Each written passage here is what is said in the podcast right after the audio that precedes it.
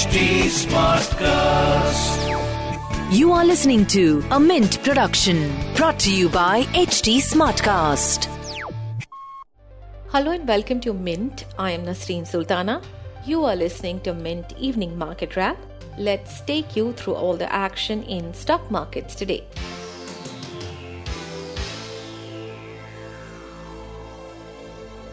Markets took a breather after rebound in last two days and ended marginally lower in a lackluster session on Wednesday.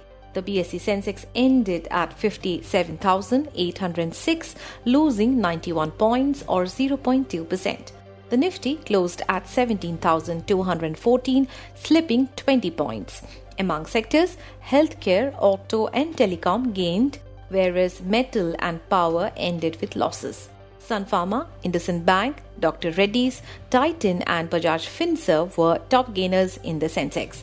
Among laggards were State Bank of India, ITC, Tech Mahindra, Tata Steel, NTPC, and Axis Bank.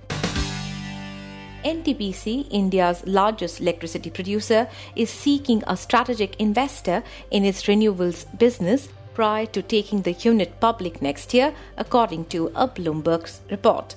NTPC Renewable Energy, a fully owned subsidiary, plans international roadshows in the fiscal year starting April to find a partner and hopes an investor will boost the value of the subsequent IPO.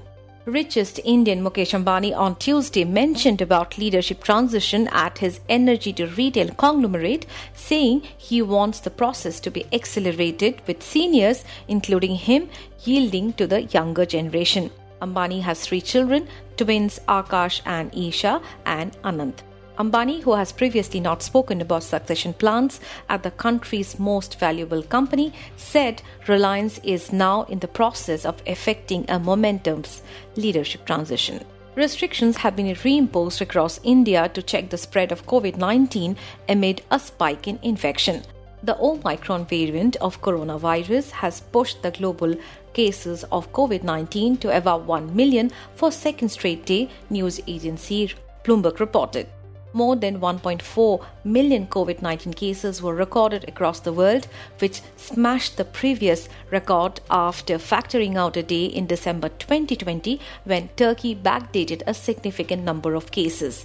The COVID 19 infection is surging across the United States, which recorded nearly half of the million cases across the world in the last 24 hours. California is the worst hit region in the US, recording 86,000 new COVID 19 cases in a day.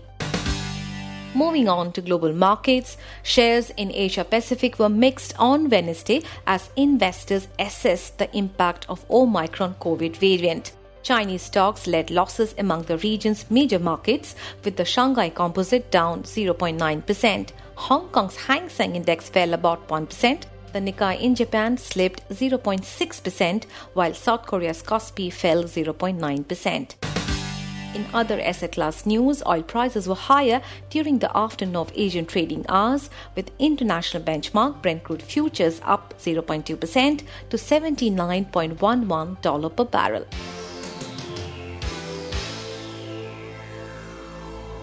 That's all for now. I'll be back with market updates next Monday. We wish you a very happy new year and thanks for tuning in. This was a Mint production brought to you by HT Smartcast. HT Smartcast.